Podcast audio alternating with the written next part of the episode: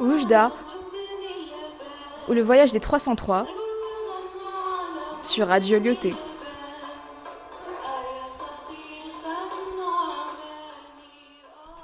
Bonjour et bienvenue à la Radio Lyoté.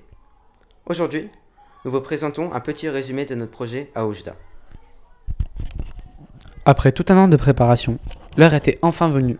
Le moment de partir à Oujda est arrivé. Sauvage était, pour nous, la dernière étape et nous étions tous très excités par cet événement. Et ce projet répondit parfaitement à nos attentes. Nous sommes partis le vendredi 12 avril. Le voyage par bus de Casablanca à Oujda prit 12 heures.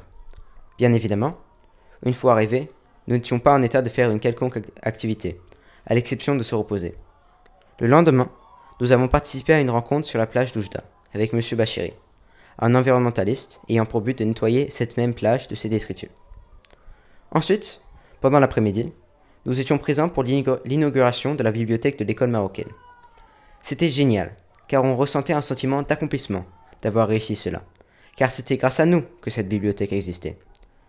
Le dimanche, nous avons accueilli les élèves de l'école marocaine à l'hôtel.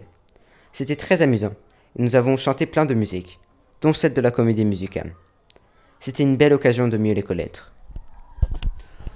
Les trois prochains jours se succédèrent avec une routine similaire. Tous les matins, nous partions vers 8h à la salle de répétition. Nous enchaînions les répétitions de 9h à midi.